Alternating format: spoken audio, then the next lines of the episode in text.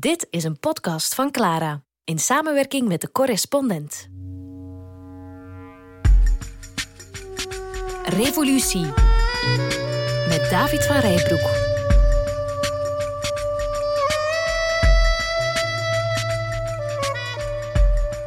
It is Sunday, September 2nd, 1945. Het is zondag 2 september 1945 en in de baai van Tokio wordt op een Amerikaans slagschip, de Missouri, officieel de Japanse overgave getekend. En het is opperbevelhebber, generaal Douglas MacArthur, die de honneurs mag waarnemen. Let us pray that peace be now restored to the world and that God will preserve it always. Dat God de vrede mag bewaren, dat is de wens van MacArthur. Simpel zal het niet worden, want Duitsland is verslagen, Japan is verslagen. Maar dat betekent niet dat, dat alle problemen zijn, zijn opgelost. Wat je eigenlijk ziet in, in Indonesië is een ongelooflijk machtsvacuum. En een machtsvacuum, dat, dat wil niet zeggen dat er niemand is. Er is heel wat volk, maar het is niet duidelijk wie de macht heeft op dat moment. Als je dan kijkt, wie is er allemaal aanwezig, wie zijn de spelers? In eerste instantie uiteraard Japan. Die zitten daar nog altijd met 300.000 soldaten in de archipel, 60.000 op het eiland Java. Maar bon, die, die hebben de oorlog verloren en hebben natuurlijk niet veel zin meer om nog veel te moeten gaan doen. Volgens de, de voorwaarden van de overgave moeten ze de status quo bewaken. Dat is het enige. Daarnaast heb je natuurlijk de Nederlandse bevolking van, van de archipel, die de archipel nog steeds Nederlands-Indië noemen. Het Europese aandeel van die Nederlandse eh, bevolking, die oud-kolonialen, ja, die zitten nog altijd in die Japanse kampen. De mannen zitten in dwangarbeid of zijn als uh, krijgsgevangenen nog steeds in kampen. Vrouwen, kinderen, ouderen zitten in Japanse burgerkampen. En de Indische Nederlanders, die uh, zijn buiten de kampen kunnen blijven, althans de meeste toch. Uh, maar zij zijn verpauperd, hebben in de hongersnood ongeveer een, al hun huisraad moeten verkopen. Dus die vinden dat uh, zij dat machtsvacuum zouden moeten kunnen opvullen. Alleen hebben ze daar absoluut niet de middelen toe. Als een kwade schimmel bleef de ellende achter in de gebieden waar Japan had geheerst.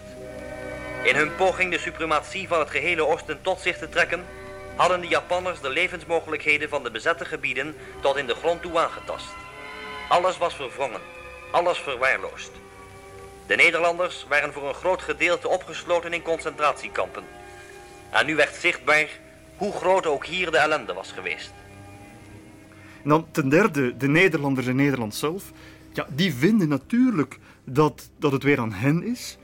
Uh, Indonesië is van groot belang voor de Nederlandse economie. 15% van het nationale inkomen wordt uit die kolonie getrokken. 15% van alle Nederlandse beleggingen gaat naar Nederlandse-Indië. En los van die economische band is er ook een hele grote emotionele band. Dus het is echt een evidentie, behalve voor enkele duizenden communisten in Nederland.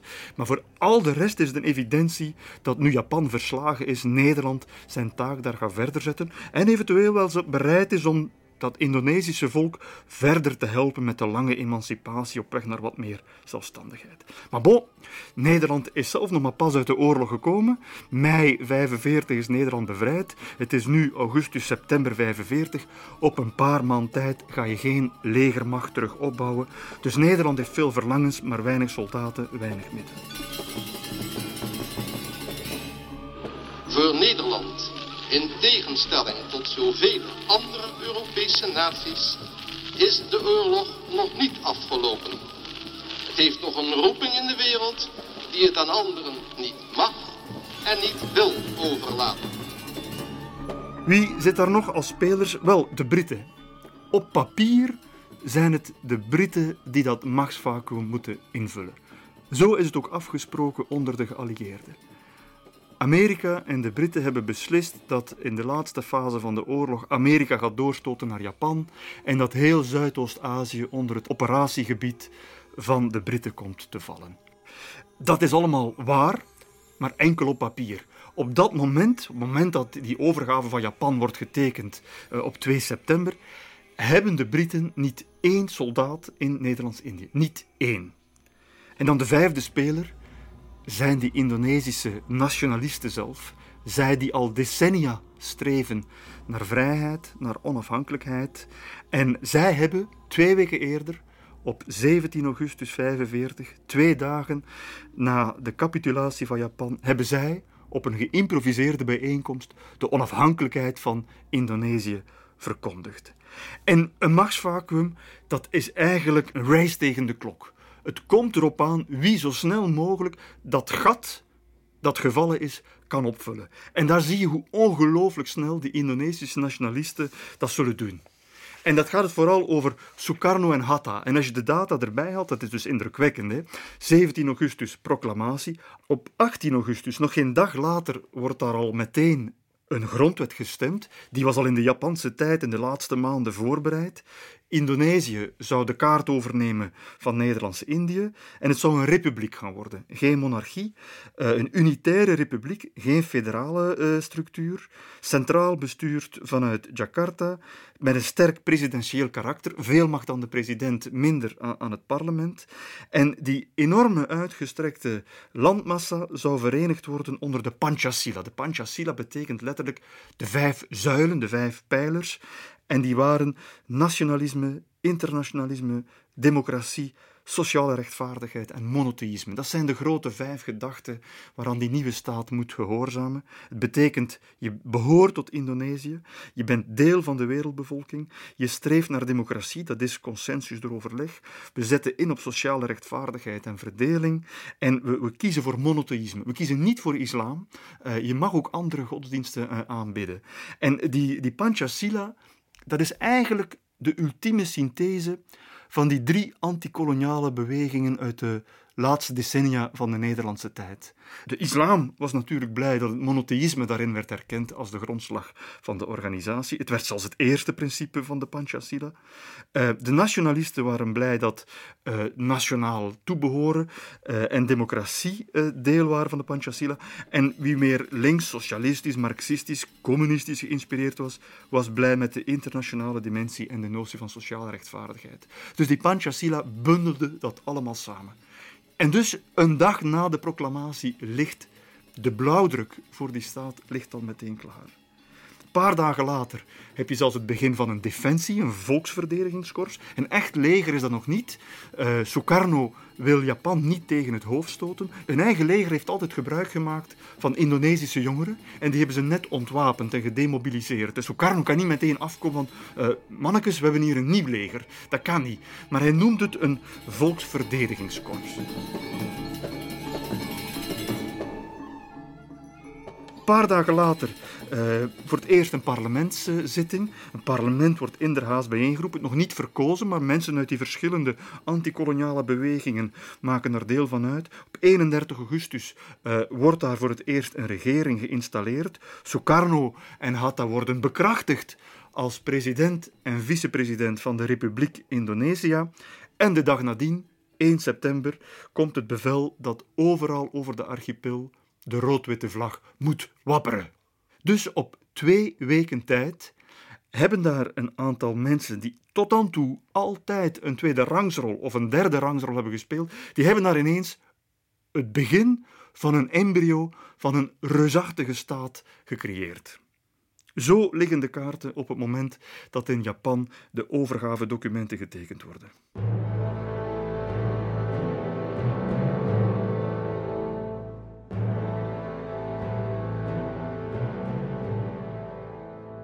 Op papier zijn nu dus de Britten aan zet om dat machtsvacuum in te vullen, al is het maar tijdelijk. Maar bon, het opperbevel van die Britse troepen zit in, uh, in Sri Lanka en dat is generaal Mountbatten, de roemruchte generaal. En die denkt van, Japan is verslagen, wij gaan rustig, stapsgewijs te werk gaan. Uh, we hebben ook niet zo heel veel troepen, dus we gaan dat systematisch doen. Eerst Singapore en het Maleisische Schiereiland, voormalige Britse kolonies, dan naar Thailand en Frans-Indochina. En we, pas in laatste instantie gaan we doorvaren naar Indonesië. Ergens begin oktober uh, zal ik in Indonesië kunnen arriveren. Maar een Nederlander zoals Huub van Mook die vanuit Australië probeert om het Nederlandse bestuur te doen terugkeren in de archipel, die vindt dat dat veel te traag gaat en die vindt dat het sneller moet gaan. En dan Mountbatten stemt in met een eerste zeer kleinschalige landing. Een viertal parachutisten landt op de luchthaven van Jakarta. Die kunnen niet veel doen, die vier, maar die hebben als taak om te helpen met het leegmaken van die uh, grote kampen, die grote burgerkampen waarin nog zoveel Nederlanders opgesloten zitten. En die moeten vooral een soort eerste hulp gaan brengen naar die kampen.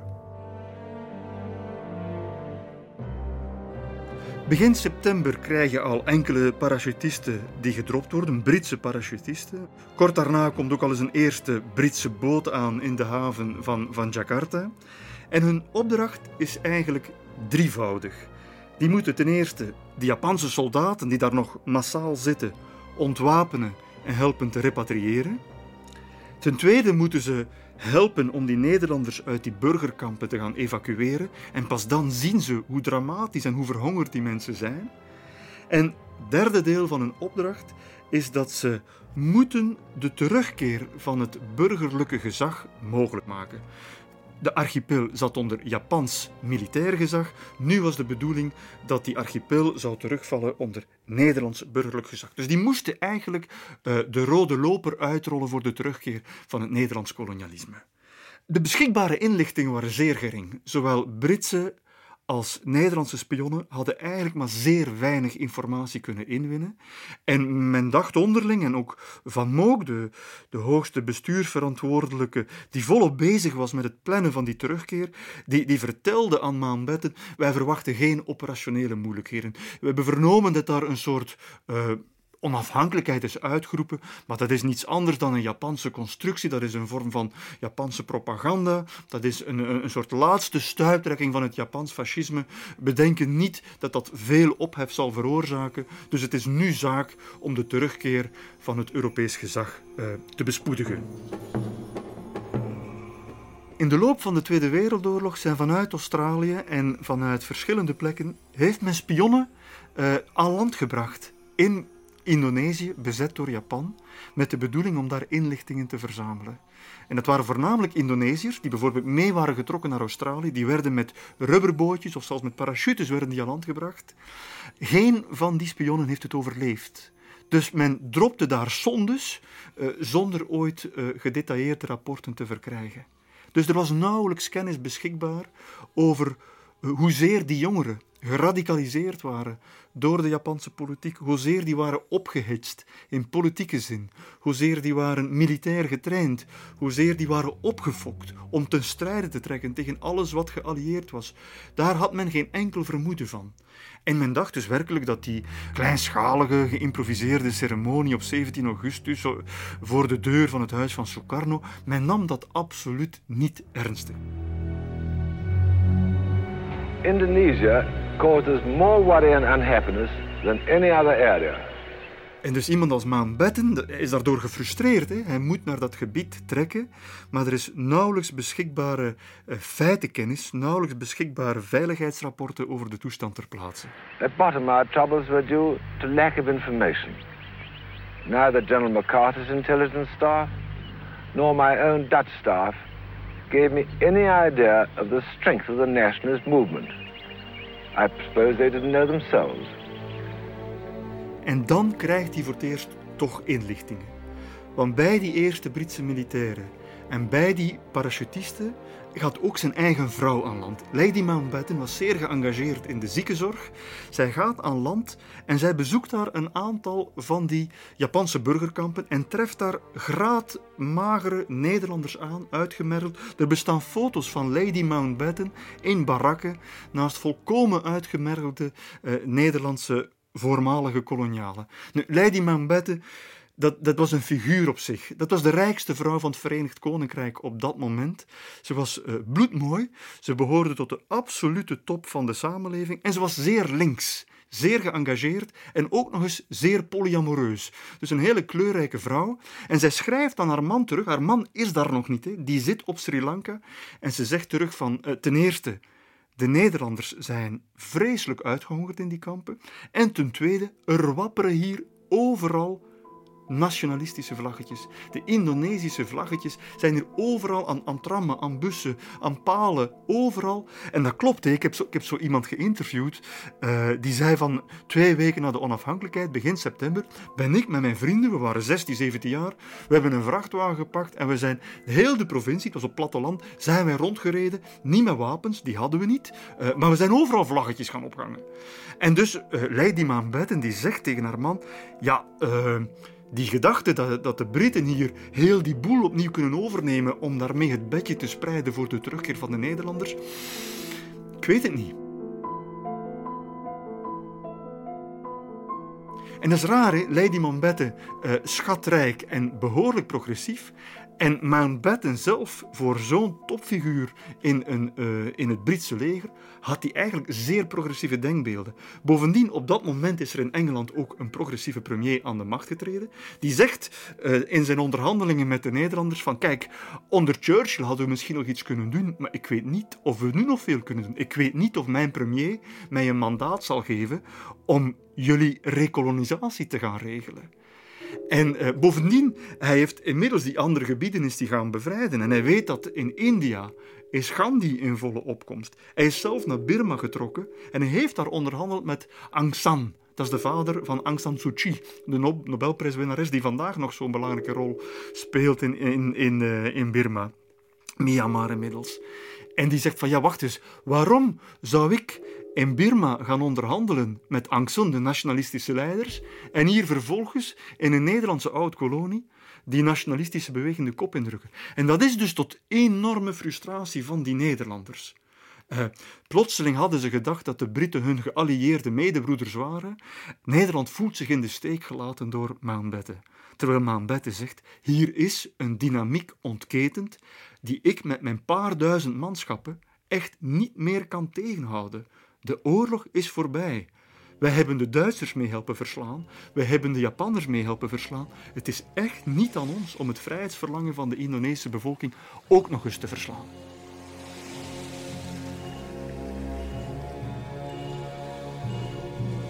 Revolutie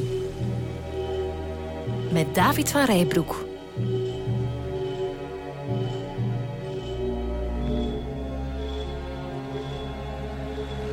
Britse tanks met Brits-Indische bemanning beheersen het stadsbeeld van Batavia. En naarmate Britse troepen aan land komen om die Japanners te evacueren, om die kampen te evacueren, zie je dat er steeds meer slogans geklad worden op de muren, vooral in Jakarta. En die slogans zijn in behoorlijk goed Engels.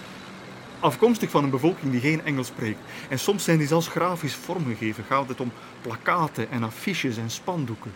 En uh, uh, wellicht zat Sukarno daar zelf achter. En er wordt ook verwezen naar de Amerikaanse onafhankelijkheidsstrijd. En zo slogans zoals We want to be free and we shall be free. We need just now independence. We don't like the Dutch. Dat wordt op trams geschreven. Dat wordt op, op wanden geklad. Dat hangt daar op verschillende plekken. En dus die Britten die daar komen patrouilleren, is een beroemde foto van zo'n kolonne Britse tanks eh, in, eh, op de oude Tamarindeweg in, eh, in Batavia, Jakarta. Het is toevallig de straat waar ik vaak logeerde als ik in Jakarta was. dat ja, je ziet zo die Britse militairen in tanks zo totaal verbaasd, denderen die voorbij een tingelende tram en op die tram staat geklad We need just now independence. En die tram zit vol en vol met jonge mensen die joelen naar die passerende Britten.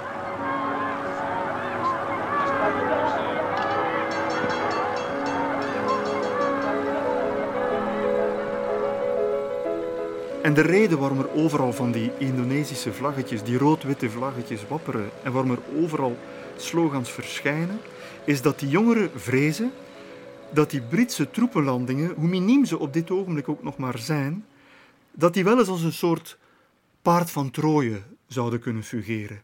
Eh, waarlangs Nederlandse troepen en Nederlandse ambtenaren terug aan, aan, wal zouden komen. Dat is echt de grote vrees. En dat is niet onterecht, want inderdaad, die eerste troepenlandingen bevatten altijd een aantal Nederlandse adviseurs, militaire specialisten enzovoort. En ik heb er ooit eens over gesproken in Semarang met een oude man, Tournoo, en hij sprak nog een klein beetje Nederlands en hij was ook eh, nogal hardhorig. En ik zei hem van, dus geen Japanners meer, geen Nederlanders meer, geen Britten. En hij riep, vrij van alles. Dit is wat ze wilden.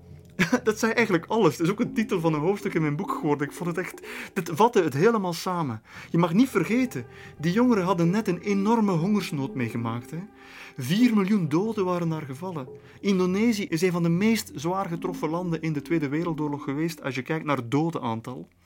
En als je kijkt naar het percentage burgerslachtoffers, is Indonesië nummer 1. Van alle doden in de Tweede Wereldoorlog is 99,7% zijn dat burgers. En dus dan begrijp je dat een 15-jarige jongere, hij was 95 toen ik hem sprak, dat hij dacht van, we hebben het hier gehad met Japanners die ons die honger hebben gegeven. Maar ook met die Nederlanders die ons destijds al uh, slecht onderwijs en vernedering en een gevoel van achterstelling hebben gegeven. Dus het idee van vrij van alles is werkelijk de, de bepalende gedachte van een hele generatie. En dus als daar Britten komen uh, met boten eh, waaraan tegelijkertijd ook Nederlandse adviseurs komen en die willen daar opnieuw een vorm van burgerlijke administratie op poten zetten, dan begrijpen zij, en terecht, maar dat is gewoon de terugkeer van het kolonialisme en dat zien wij echt niet zitten. En dan, dat beperkt zich niet tot individuen. Hè. Op, op 19 september 1945, een maandje na de proclamatie van Sukarno, daar was 20 man aanwezig Ineens verzamelen er 200.000 jongeren op het grote centrale plein van Jakarta. En die hebben geantwoord op de oproep van een aantal van die militante jongeren. Degene zelf ook die Sukarno destijds hebben aangepord om de onafhankelijkheid uit te roepen. 200.000 jongeren uit de volksbuurten van Jakarta verzamelen om bijeen te komen. En Sukarno ziet dat niet zitten. Die had dat aanvankelijk tegengehouden omdat hij onlusten vreesde. Maar hij ziet dat hij zelf kan die dynamiek ook niet meer tegenhouden en dan doet hij iets ongelooflijks. Hij gaat erheen en hij improviseert daar een speech zoals wellicht alleen Sukarno dat kan. Eh, je moet toch als leidersfiguur sterk op je benen staan om een joelende massa van 200.000, meer dan 200.000 kwaaie pubers die onafhankelijkheid willen. Die zijn gedrild. Die hebben geleerd hoe je van een bamboesteel, die hebben van de Japanners geleerd, hoe je van een bamboesteel een steekwapen kan Die staan daar te bulderen om onafhankelijkheid. En Sukarno zegt, ik weet dat jullie onafhankelijkheid willen, maar op dit ogenblik wil ik vooral weten of jullie je leider vertrouwen. En die massa buldert, ja! En dan zegt Sukarno, wel, als je mij vertrouwt, ga dan nu naar huis. Jan. Jan.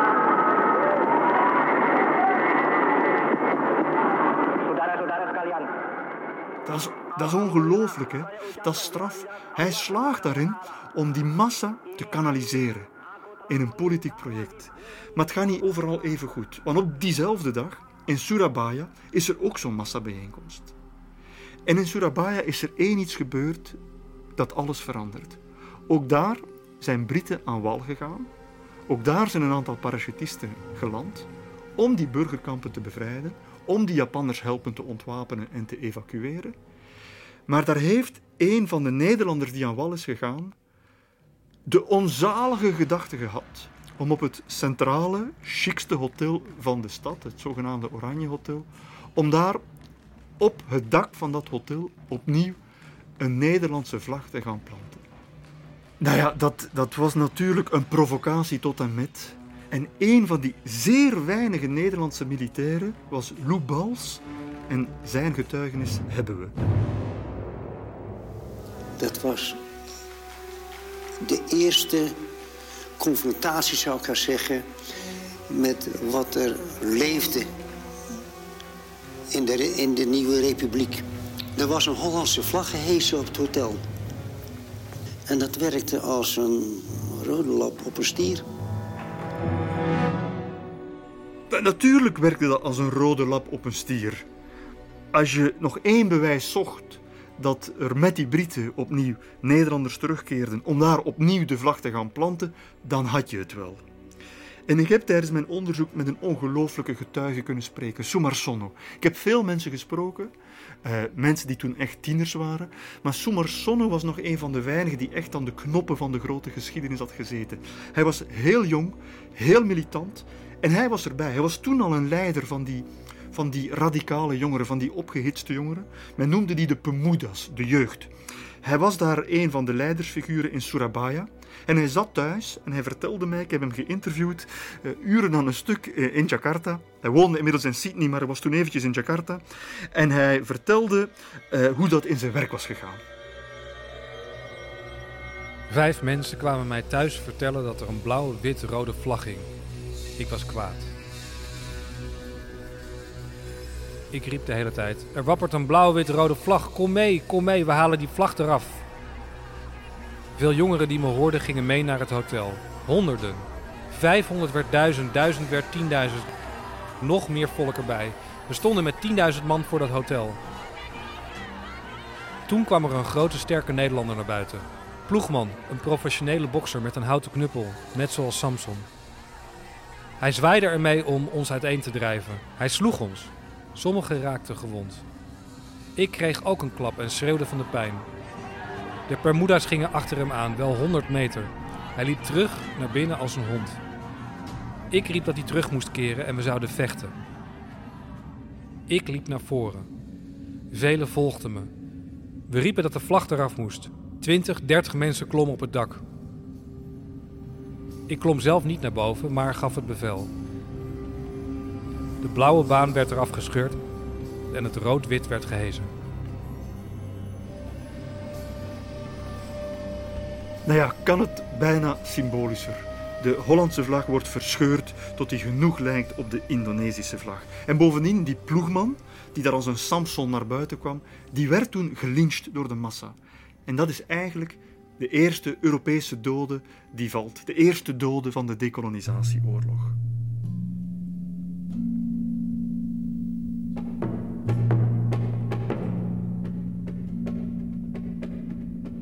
Generaal Mountbatten krijgt te horen uh, dat de geest echt uit de fles is in Indonesië.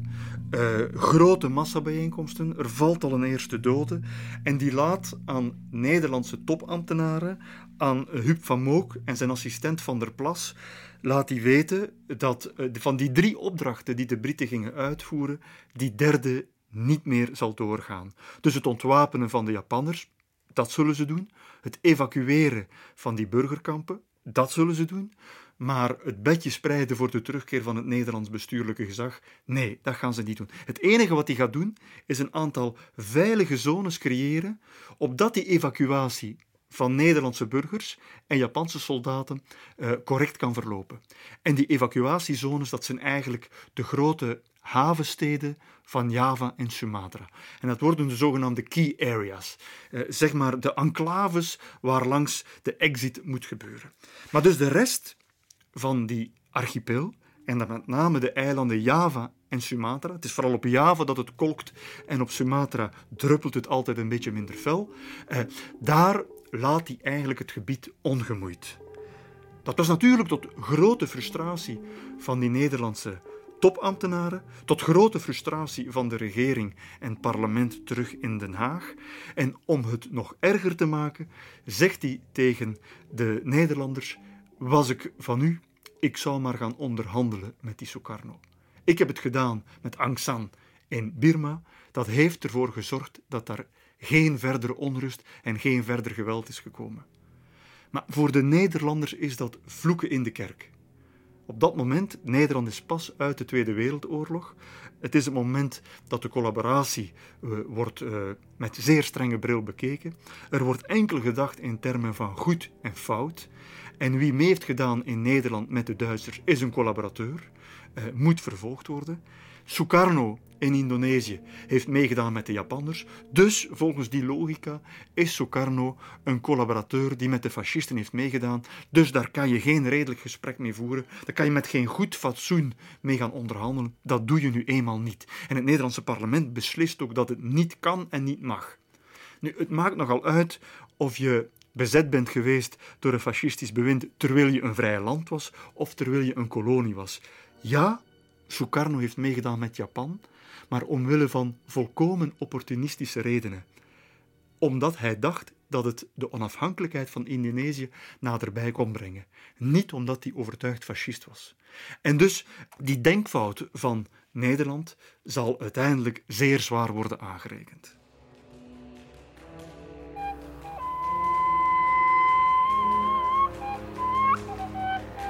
Revolutie met David van Rijbroek. Het is oktober 1945, dat machtsvacuum is nog altijd daar en de strijd wordt steeds hitsiger. De Japanners die voelen de bui al hangen en die gaan over tot een proces van zelfinternering. In landelijk gebied gaan ze zich in kampen steken tot ze veilig kunnen geëvacueerd worden. De Britten brengen op dat moment zo'n 4000 soldaten aan land, voornamelijk Indiaanse en Nepalese troepen. Maar ook Nederland komt daar voor het eerst met 2000 soldaten langs. Zeven knielcompagnieën.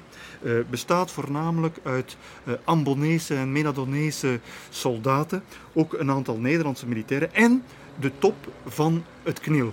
Uh, zeg maar de baas van de marine, admiraal Helfrich is daarbij. Luitenant-generaal Van Ooyen, opperbevelhebber van het kniel. En zelfs Van Mook komt terug uh, luitenant-gouverneur-generaal wordt hij genoemd. Het lijkt wel alsof het kolonialisme terug is van nooit helemaal weg geweest. En dat zet natuurlijk ongelooflijk veel kwaad bloed bij die honderdduizenden Indonesische jongeren. Die paar duizend militairen gaan hun woede niet intonen. En dan kom je terecht in de meest bloedige fase van de revolutie. Wat je dan krijgt is een een, een, explosie aan geweld, een orgie aan geweld, ongecontroleerd geweld. Vergelijkbaar met de Franse revolutie, vergelijkbaar met de Russische revolutie. In Nederland wordt die periode aangeduid met de Bersiap. En Bersiap wil zeggen, komt van Siap en dat wil gewoon zeggen, wees klaar, wees paraat, wees bereid. Dat was de slogan die die jonge uh, revolutionairen, die tieners in de straten van Batavia en de straten van Surabaya op het platteland uh, riepen toen er ten strijde moest worden getrokken. Dus en die, die ten strijde trekken, je moet je daar geen gestructureerde militaire opmars bij voorstellen. Uh, die jongeren hebben geen wapens. Ze hebben in de Japanse tijd geleerd dat je desnoods van een, uh, een, een forse bamboestok een vrij stevig steekwapen kunt maken. In bloot bovenlijf en met bamboestokken en met de rode band in het haar koelen ze hun woede op alles wat ook maar enigszins Europees is. En die Britse militairen en die uh, Nederlandse troepen, uh, die laten ze met rust. Ze willen liefst van al de Nederlanders gaan uitmoorden die nog in die Japanse kampen zitten. Uh, maar die Japanse troepen, die vroeger die Nederlanders moesten binnenhouden, die moeten nu die Indonesische jongeren zien buiten te houden. Dus die rol is totaal veranderd van de Japanse bewakers van die kampen. Dat waren vroeger de bewakers van de Nederlanders, dat worden nu de beschermers van de Nederlanders. Dus als ze de soldaten, de geallieerde soldaten, niet kunnen aanpakken, als ze de Nederlandse burgers in die kampen niet kunnen aanpakken, dan bekoelen ze hun woede op die 200.000 Indische Nederlanders die nooit in kampen zijn opgesloten. De zogenaamde buitenkampers. En die Bersiap-tijd, ja, dat is echt de tijd waar die Indische Nederlanders, die vaak al eerder een ambivalente categorie waren waarop werd neergekeken in de koloniale tijd, in de Japanse tijd, ja, die zullen nu ineens in het mikpunt van de belangstelling staan, in het, zeg maar, het mikpunt van de woede van die honderdduizenden jongeren. En ik moet eerlijk zeggen, de getuigenissen die ik heb gevonden in archieven, in boeken, in documenten, maar ook in, in interviews, dat is, dat is ongelooflijk. De schattingen van het aantal uh, burgerslachtoffers daar variëren van 3500 tot 20.000 doden. Maar het gaat niet alleen over de aantallen, het gaat ook over de mate van gruwel. En Jotti Terkulve, een Indische Nederlandse vrouw die nogthans in de kampen had kunnen zitten, die maakte mee wat het betekende toen uh, zij plotseling zag wat er in de buitenwereld gebeurde. Wij dachten echt net als onze soldaten, dat we bevrijd zouden worden. En naar onze huizen zouden terug kunnen gaan. En naar onze scholen. Maar niks van dat alles. Ik heb meegemaakt dat we s'avonds moesten vluchten weer. Voor, uh, ja, wie waren het? I don't know. Maar in elk geval, uh, ze zaten achter ons aan. En toen zijn we naar een, een ziekenhuis gevlucht. En mijn broertje van 14 is achter die, achter die mitrailleur gaan zitten.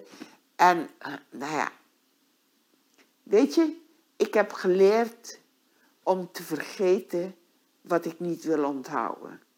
Dus wat er die avonden gebeurd is, dat weet ik niet. Maar mijn broertje van 14 was een ontzettend moedig mens. Dat was zo'n verschrikkelijke tijd. We wisten niet bij wie we ons veilig konden voelen. Vriendinnen werden verkracht.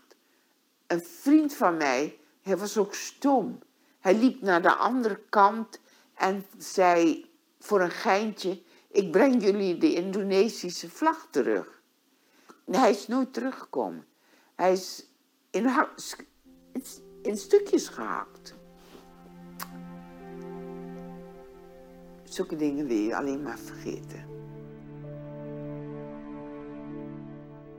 Ik heb getuigenissen gehoord van uh, baby's die uit zwangere moeders werden gescheurd, jonge meisjes die verkracht werden met die bamboesperen, die gespiest werden.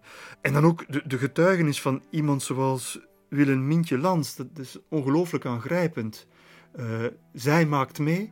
Op het moment dat zij er op het punt staan vermoord te worden door die uitzinnige jongeren, uh, stelt haar vader voor om uh, collectief zelfmoord te plegen. Onder de Bersiap-tijd, dat was verschrikkelijk. Wij werden met z'n twintigen in een klein optrekje van uh, uh, riet met bamboe. En we hoorden aan de buitenkant de Javanen messen slijpen. En tegen elkaar zeggen van, we slachten ze. Nee, we slachten ze niet. En toen roken we benzine. Werden lonten om dat gebouwtje geplaatst. Om ons in de brand te steken. Nou, dat hebben we allemaal meegemaakt. Waar was je in een klein optrekje van 2 bij 2 met zijn, met zijn twintigen? Je zat zo. En toen zei mijn vader van, wat willen jullie? Wil je met papi maar doodgaan? Of wil je hebben dat uh, uh, je verbrand wordt? Nou, mijn zus, die toen 15 was, die, die zei: Nee, ik wil niet dood. Ja, die, ja maar, maar ik, kleiner, ja, dan maar dood met papi samen. Dus hij had een gilettenmesje. Je weet wat een gilettenmesje is. Hij wilde onze polsen doorsnijden en dan zichzelf. Dus, dus dat beeld, dat maalt maar in je hoofd. En dat was alleen maar van die ervaren grootsprekerij om ons te breken in ons, onze gedachtegang. Lafheid, met grootspraak ons helemaal eigenlijk ziek maken. Dat we gek werden. En weet je, daar komen ook al die nachtmerries van mij terug. Want hoe ouder je wordt, dan denk je aan dingen terug. Dus dat was een verschrikkelijke tijd.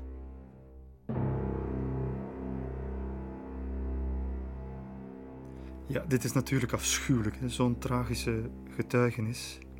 En als je probeert te begrijpen waar die woede vandaan komt, dan moet je diep graven. Ja, die vele jongeren hadden nog maar pas de hongersnood overleefd tijdens de Japanse bezetting.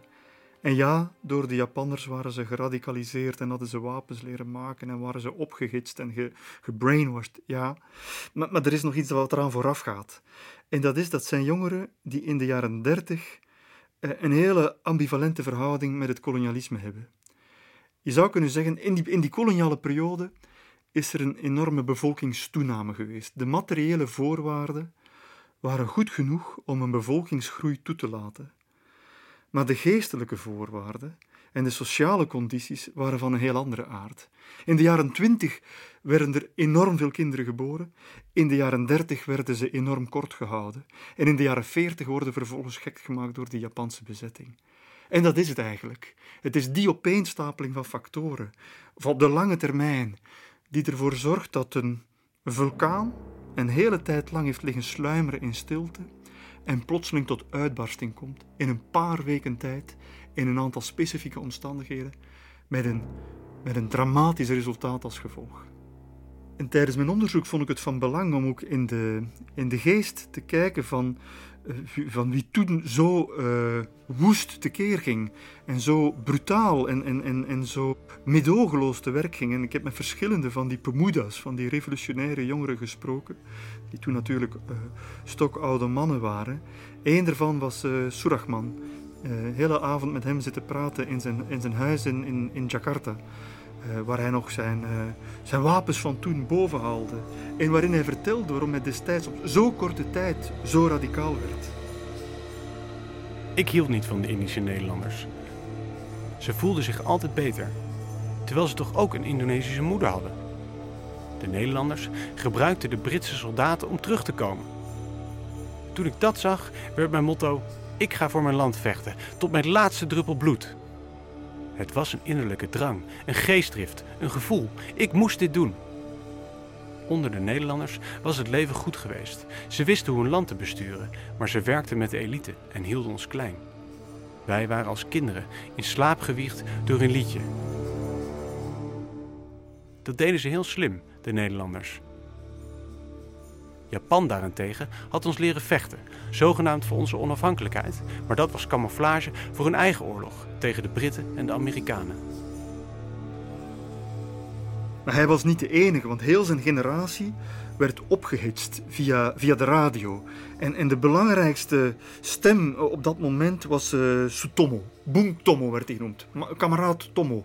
En, en Tomo was een, een, jonge, militante, radicale, geestdriftige redenaar die op de radio uh, de jongeren opriep om de strijd vooral niet te staken. En uh, er werd zelfs gezegd tegen de jongeren van geen seks hebben tot we onafhankelijk zijn. Niet naar de kapper gaan. Laat je haar niet knippen. Dus je, had, je kreeg een hele generatie van van jongeren met onstuimig haar, met een rode haarband in, in bloot bovenlijf. Tengere, blote, uitgemergelde blote bovenlijven van die hongersnood nog, die met ranke bamboespiezen rondtrokken.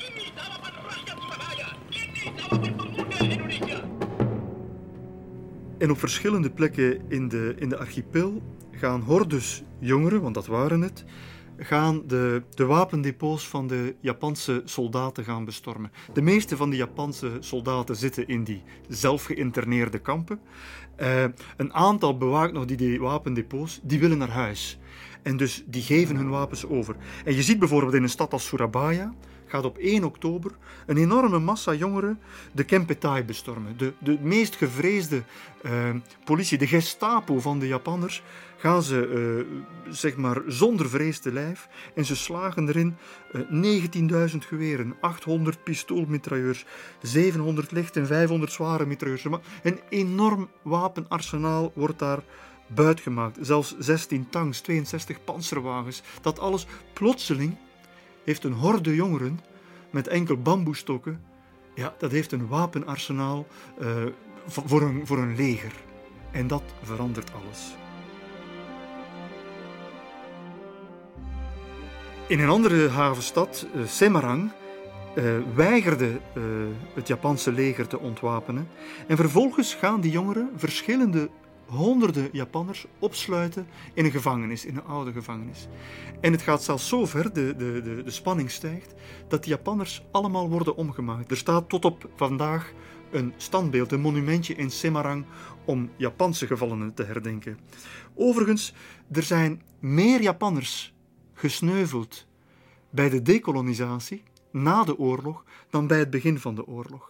Bij de inname van Indonesië zijn er maar 255 Japanse soldaten gestorven. Eh, na de oorlog in Indonesië zijn er nog eens 900 Japanners op Java omgekomen.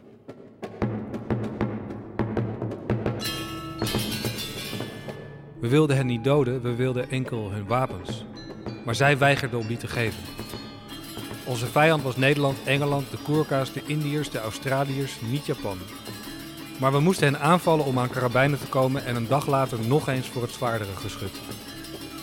Het was een grote chaos. Geen commando, geen idee wie de bevelen gaf. Iedereen stierf. Ze hadden geen wapens, ze konden niet weg. Ja, dat zei Iskandar, een man die ik eh, kon interviewen over de gebeurtenissen toen.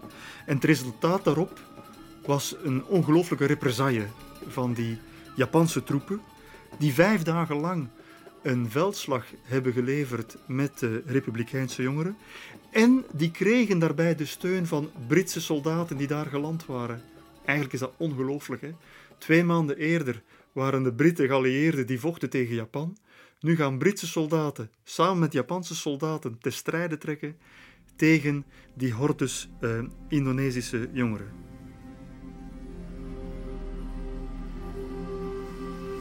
En dan is de vraag, hoe gaat iemand als Sukarno om met die losgeslagen jeugd?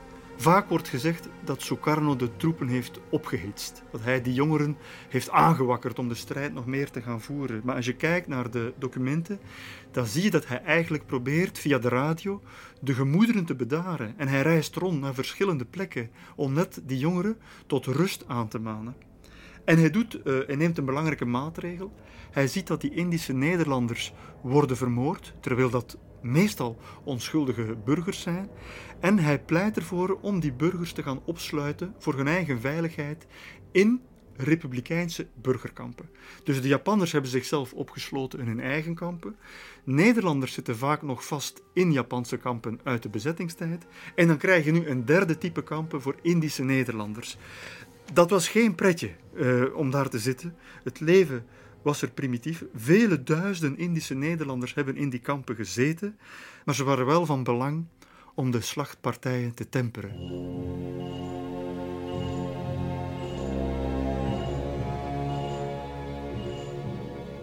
Op dat moment wil Sukarno nog altijd zijn proclamatie, het uitroepen van die Indonesische onafhankelijkheid, hij wil die veiligstellen. Maar wat ziet hij?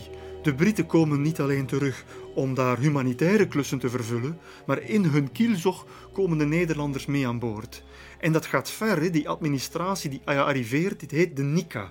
En de NICA is een vierletterwoord, betekent Netherlands Indies Civil Administration. Dus het woord Nederlands-Indië keert terug. En civil administration, nou ja, die dragen militaire uniformen, die hebben militaire rangen. Er komen soldaten terug aan wal. Dus uh, zegt van, uh, ja maar dat is hier niet de bedoeling. Tegelijkertijd, hij heeft een tegenmacht nodig. Die jongeren zijn het begin van een tegenmacht, dat zijn een soort stoottroepen. Alleen met zulke vrienden heb je soms geen vijanden meer nodig. Hij beseft dat als die uh, zo roekeloos te werk gaan, dan is de internationale sympathie voor het Indonesische vrijheidsverlangen, dan is het snel voorbij. Hij moet Amerika aan zijn kant zien te krijgen. Hij moet internationale erkenning van zijn creatie krijgen. En dus wat hij doet, is die jongeren proberen in te tomen en hun energie probeert hij te kanaliseren in het uitbouwen van een republikeins leger. En de strijdmachten bestaan lange tijd tussen een regulier leger en ongecontroleerde militietjes, microlegertjes. De Sukarno moet proberen de revolutie te bewaken aan de hand van reguliere troepen, maar ook met die irreguliere troepen. Nu, dat is de ambitie van Sukarno, maar op papier ligt de echte macht nog steeds bij opperbevelhebber Mountbatten. Hij moet dat daar in goede banen begeleiden. En hij zegt tegen de Nederlanders voor de zoveelste keer: ga praten met Sukarno. De, de wil is niet groot. En verandert de naam Nika in iets wat een beetje minder koloniaal klinkt. Laat de term Nederlands-Indië nu maar eens vallen. En eh, derde tip van Maanbetten aan de Nederlandse overheden: het innemen van die enclaves laat dat alsjeblieft aan de Britse soldaten over. Want als jullie het doen, komt er miserie van. Het werkt als een rode lap op een stier. En dus Jakarta is inmiddels uh, een key area door de Britten ingenomen. Semarang is ingenomen. En nu, nu moet het gaan naar, naar Surabaya. Maar dat is de stad waar inmiddels tienduizenden vuurwapens circuleren. Maar Mambette gelooft dat het kan lukken en hij stuurt er 4000 soldaten op af met brigadier Malaby. Malaby staat op, aan boord van zijn schip en hij ziet daar allerlei jongeren met uh, mitrailleursriemen rond hun blote borst hangen. En die gelooft in een vreedzame, onderhandelde oplossing. En die gaat aan land en die zegt van, we hebben geen kwaad eh, eh, in ons, we gaan ons enkel bezighouden met het ontwapenen van de Japanners en het leeghalen van de Japanse burgerkampen. Dat is het enige wat we gaan doen. Maar de dag nadien dwarrelen pamfletten naar beneden vanuit vliegtuigen, waarvan Malaby niets weet, en die pamfletten roepen al die zwaar bewapende jongeren op om hun wapens in te dienen. Nou, dat is natuurlijk wat die jonge gasten niet willen horen. En twee dagen later besluiten die tienduizenden, het gaat echt over een enorme massa volk, besluiten tot de aanval over te gaan. En dat is zelfs een gecoördineerde aanval. En daar doen 20.000 reguliere soldaten van het regeringsleger aan mee, plus 140.000 jongeren van de stad Surabaya. En zelfs een transport, het Gubing-transport, dat bedoeld was om een van die burgerkampen leeg te halen. Een transport met Britse militairen en Nederlandse moeders en kinderen wordt zwaar onder vuur genomen. Daar vallen honderd doden bij, uh, afschuwelijke gebeurtenissen enzovoort. Surabaya is geen stad meer, dat is een slagveld. Some of the most violent clashes in the Javanese war took place recently in Surabaya one of the most important naval and commercial cities in Java. It is imperative that a peaceful solution should be found at the earliest moment. En wat je vervolgens ziet, is dat zelfs bij het onderhandelen van een vreedzame oplossing, waarbij Malawi afkomt, waarbij Sukarno afkomt, waarbij de gemoederen tot bedaren worden gebracht, vijf uur later wordt Malawi zelf neergeschoten einde van Malaby, grootste, hoogst geplaatste Britse officier uh, die daar het leven laat. En de Britten beseffen, wacht, dit, dit, we houden dit niet meer in de hand. En Mountbatten stuurt er vervolgens niet meer 4000 soldaten op af, maar 12.000 soldaten. En wat je dan krijgt, we zijn in november 45, is de Battle of Surabaya. Uh, gedurende een periode van twee, drie weken strijden de Britse soldaten, maar werkelijk straat per straat, plein per plein, steegje per steegje, om die stad te gaan veroveren op die jongeren. Daar vallen 15.000 Indonesiërs bij. 200.000 mensen slaan op de vlucht. Eigenlijk is dat de grootste en de dodelijkste strijd van heel die decolonisatieoorlog. Tussen de proclamatie van augustus 45 en de finale erkenning in december 49. Een enorm slagveld. De Battle of Surabaya.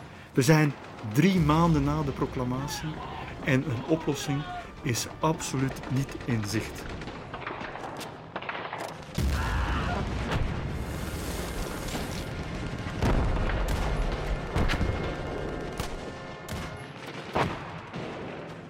De Britten willen daar absoluut weg. En die zeggen: nu moeten jullie een akkoord gaan onderhandelen. Wat helpt voor de Nederlanders is dat er op dit ogenblik een nieuwe leidersfiguur is opgestaan. Sukarno is persona non grata. Die wordt nog altijd gezien als een Japanse fascist. Of als een collaborateur van het Japans fascisme. Maar ondertussen is Shahrir premier geworden. Shahrir, dat was die, die derde leider van de nationalisten, die al in de jaren 30 zo belangrijk was. In de jaren 20 al. Samen met Hatta. En uh, Shahrir wordt premier. Hij is aanvaardbaar. Is met een Nederlandse getrouwd, heeft in Nederland gestudeerd, heeft nooit meegedaan met de Japanse fascisten. En met die kan er wellicht gepraat worden. Nederland heeft op dat moment een socialistische premier. Shahrir zelf is ook een socialist. De Engelsen hebben ook een socialistische premier. Dus uit die configuratie kan misschien toch een debat ontstaan. En Nederland verklaart zich voor het eerst bereid tot onderhandelen maar beseft ook dat die Britse troepen vroeg of laat, en eerder vroeg dan laat, gaan verdwijnen. Dus Nederland zegt van ja, we gaan onderhandelen, maar tegelijkertijd moet je ons toestaan een eigen troepenmacht op te bouwen.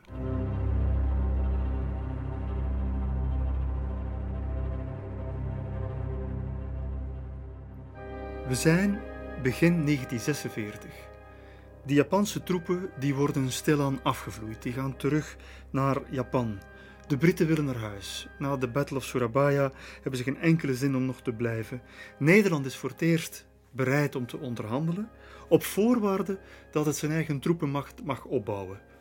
Want Nederland beseft van, wacht eens, als die Britten hier zo meteen vertrekken, dan is dat machtsvacuum opnieuw groter. Dus we moeten daar iets kunnen aan doen. En de Republikeinen zeggen, maar wacht, als die Britse troepen worden ingewisseld door Nederlandse troepen, dan is onze situatie niet meer veilig. Uh, en dan zeker niet in die, in, die, in die enclaves, de steden Jakarta, Semarang, Surabaya, ook een aantal havensteden op Sumatra.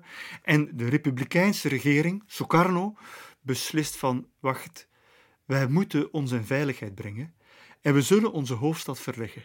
Wij trekken weg uit Jakarta met de republikeinse regering en wij trekken, wij vestigen ons in Yogyakarta, de stad in centraal Java, waar nog altijd een sultan woont. De sultan heeft sympathie voor de revolutie en de republiek en dus die regering verhuist, maar met die regering duizenden van die jongeren die in uh, Batavia, Jakarta, Semarang, Surabaya hebben gezeten. En Yogyakarta, ik heb met verschillende mensen gesproken die daarbij waren, die zeiden van Yogyakarta lag vol we moesten met dertig in één kamer slapen. Jogjakarta werd echt het hart van de republiek. Op veilige afstand van de plek waar Nederland aan land zou gaan. Nu, zover is het nog niet, want Nederland moet nog altijd een eigen leger op de been brengen. De laatste keer dat Nederland een dienstplicht heeft ingevoerd was voor de Tweede Wereldoorlog. Dus nu moeten er voor het eerst tienduizenden Nederlandse jongeren worden opgeroepen. Ja, er zijn die vrijwillige soldaten geweest die meteen na de bevrijding enthousiast waren, maar die wilden tegen Japan gaan vechten.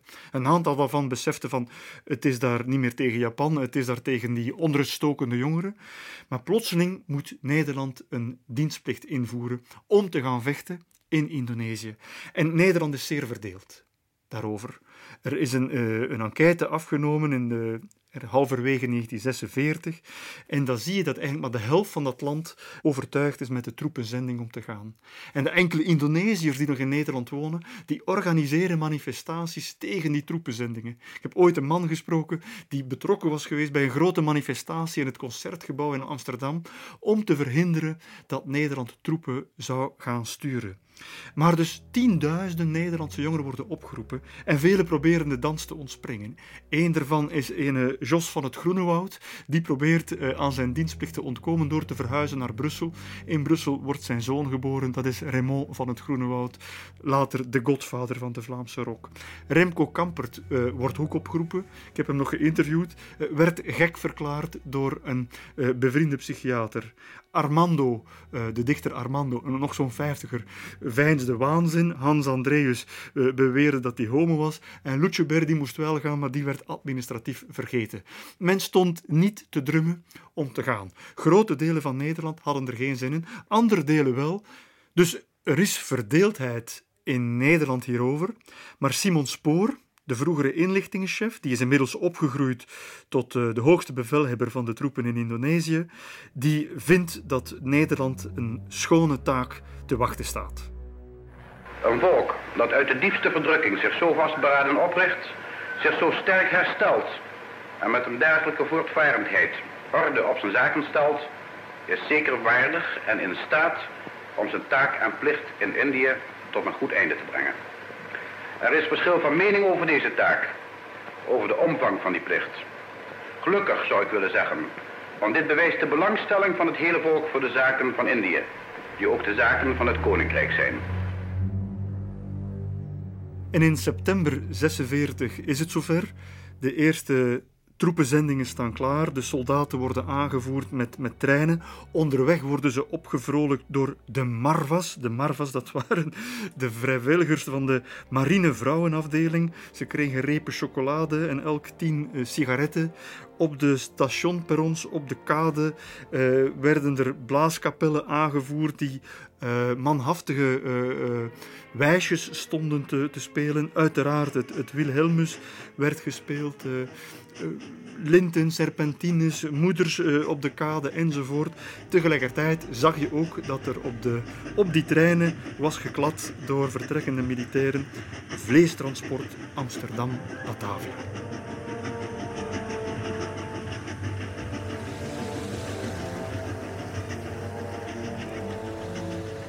Was ongeveer drie weken varen. Ze kregen zeer weinig voorlichting aan boord. Een aantal moedige films, eh, een klein beetje lessen Maleis voor wie het wou. Maar na een drietal weken varen kwamen ze aan in Tanjung Priok, de beroemde haven van Jakarta. Batavia nog volgens de Nederlanders. En ook daar klinkt opnieuw het Wilhelmus.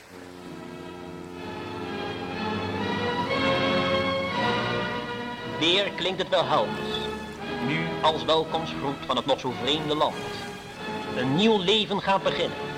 Een nieuwe en een heel zware taak ligt te wachten. Vrede en veiligheid te brengen in dit onmetelijke land. Die troepen werden gestuurd niet alleen ter aflossing van die Britse soldaten, maar ook als stok achter de deur tijdens de diplomatieke onderhandelingen. De hoogste onderhandelaars vonden het toch een stuk comfortabeler praten als daar een paar duizenden militairen van Nederlandse origine klaar stonden om als uh, dwangmiddel te kunnen dienen. Want uh, in april, een paar maanden daarvoor, waren de eerste gesprekken geweest in Nederland. Er was een republikeinse delegatie vertrokken naar Nederland om in het uh, jachthuis Sint-Hubertus op de Hoge Veluwe, het prachtige gebouw van Berlage, om daar te gaan praten. Uh, dat had niets opgeleverd. Dus Nederland besefte, we gaan nu opnieuw gaan onderhandelen, dit keer in Indonesië zelf, maar wel met een militaire stok achter de deur. Na een reis die door het slechte weer nogal wat vertraging heeft ondervonden, arriveren op het vliegveld Kemayoran bij Batavia de leden van de Commissie-Generaal voor Indonesië, te weten de heren Schermerhorn, De Boer en Van Paul. En de onderhandelaar daar, de belangrijkste onderhandelaar, is Schermerhorn. Wim Schermerhorn uh, was premier geweest, eerste premier van naoorlogs Nederland. En die vliegt naar Indonesië, is een van de eerste die vliegt met nog heel veel tussenlandingen. En die komt daar aan en die is echt bereid om gesprekken te gaan voeren. En een eerste twistappel is al van waar moeten die gesprekken doorgaan? In Batavia zelf, dat is voor de Republikeinen, voor de Indonesiërs, is dat uitgesloten. Want dat is zo'n Britse, Nederlandse enclave waar ze zich absoluut niet veilig voelen. Ze vrezen dat ze daar gearresteerd zullen worden, zoals Diponegoro, prins Diponegoro, een eeuw geleden ook is gearresteerd geworden bij het begin van onderhandelingen. Maar de Nederlanders hebben ook weinig zin om naar Yogyakarta te trekken, want voor hen is dat uiteraard het hellegat van de republikeinse regering. Daar, uh, nou ja, dat ze zouden ze als een knieval beschouwen om daar naartoe moeten te gaan. En men kiest voor een rustig plaatsje in republikeins gebied, een villa, een koloniale villa, en die ligt in het plaatsje Lingajati, klein bergdorpje op de flank van een vulkaan ten zuiden van Cheribon. En op die plek komen die onderhandelaars samen. Dat is een plek die aanvaardbaar is voor beide uh, onderhandelaars, neutrale plek. Uh, en je kan je vandaag nog steeds bezoeken. Dat is een museumpje geworden, prachtige villa. Dat is de villa trouwens waar Jotti Terkulve is opgegroeid. Haar vader was een koloniaal ondernemer. Jotti Terkulve, die uh, in de Japanse interneringskampen heeft gezeten, die de gruwelen van de Bershap heeft aanschouwd. In de villa waar zij als kind is opgegroeid, komen die onderhandelaars samen. En daar, dat zie je ook. De, ze hebben daar ook overnacht een paar dagen lang.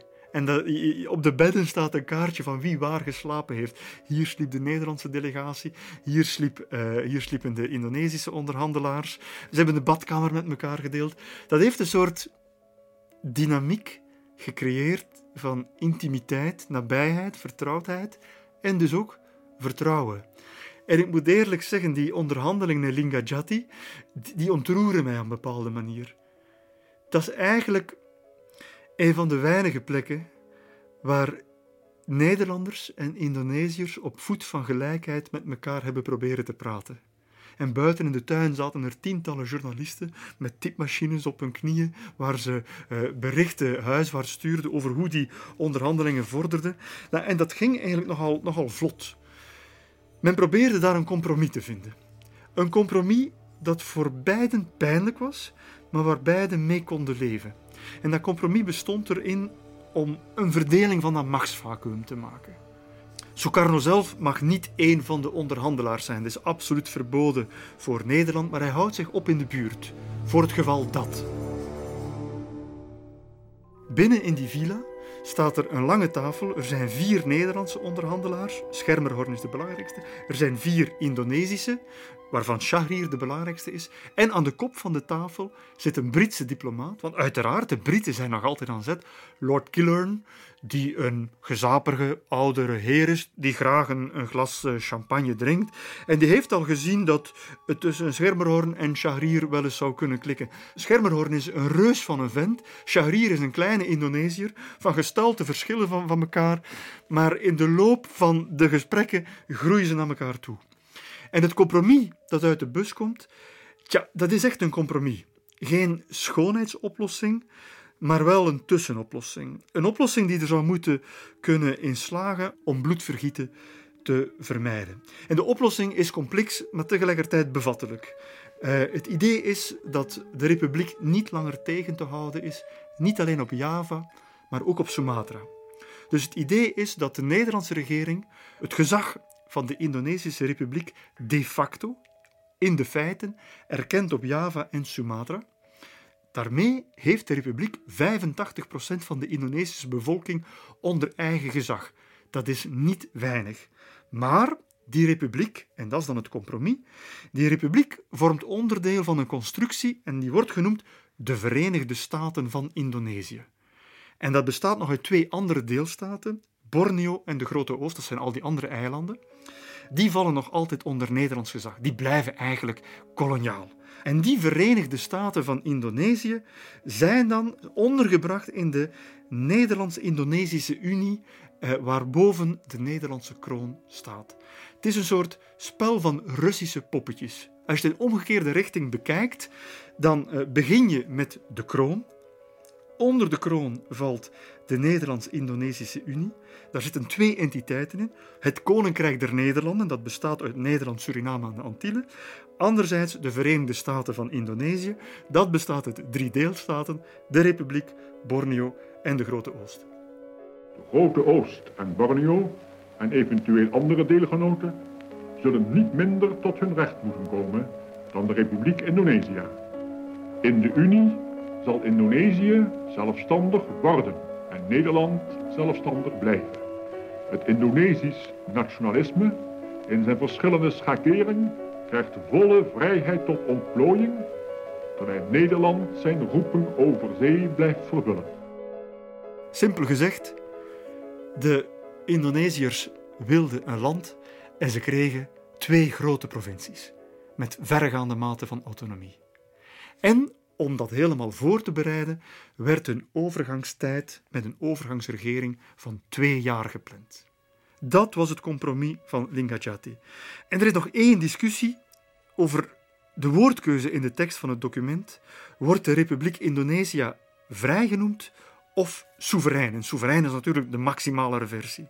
En dan Sukarno houdt zich op in de buurt en uh, nou ja, uh, Schermerhorn trekt erheen gaat met Sukarno praten en die vraagt van, uh, zou het voor u verschil maken? Mochten we in de finale tekst van het akkoord van Lingajati het woord vrij, uh, mochten we dat vervangen door soeverein? Vervolgens vroeg Van Mook aan Sukarno en Hatta of, indien zij deze wijziging erdoor kregen en wij haar aanvaarden, wij dan konden zeggen klaar te zijn. Daarop antwoordde Sukarno volmondig bevestigend en zei zelfs dat hij in dat geval bereid was het volle gewicht van zijn persoon en positie in te zetten om de zaak bij de bevolking van de republiek aanvaardbaar te maken. Het zal er niet te duidelijk zijn dat er op dat moment een kleine schok door de Nederlandse delegatie ging, omdat wij nu het akkoord kregen van de hoogste autoriteit. Zo staat het in het dagboek van hoofdonderhandelaar Schermerhorn. De buit is binnen. Een compromis is bereikt. Het is november 1946. De Britten zijn ongelooflijk opgelucht. Uh, de troepen kunnen naar huis. Het machtsvacuum is geconsolideerd en is gecontroleerd door een billijke verdeling tussen een deel van de archipel dat onder Indonesisch gezag zal vallen, de rest wat onder Nederlands gezag blijft en het geheel blijft onder een symbolische unie enzovoort. Hier had het eigenlijk kunnen ophouden. Maar Hermergorn moest nog terug naar Nederland met zijn documenten. Na een reis die enige vertraging heeft gehad, landt de Skymaster tegen het vallen van de avond op Schiphol. Ook deze heren ontsnappen niet aan de controle van de douane. En wat je daarna ziet in de maanden na Lingajati, in de zes, zeven, acht maanden daarna, is een opeenstapeling van inschattingsfouten. En eerlijk gezegd, vooral aan Nederlandse zijde. Het broze evenwicht dat was bereikt, wordt in sneltreinvaart uitgehold en verwisseld met een dynamiek die wel moest uitdraaien op oorlog.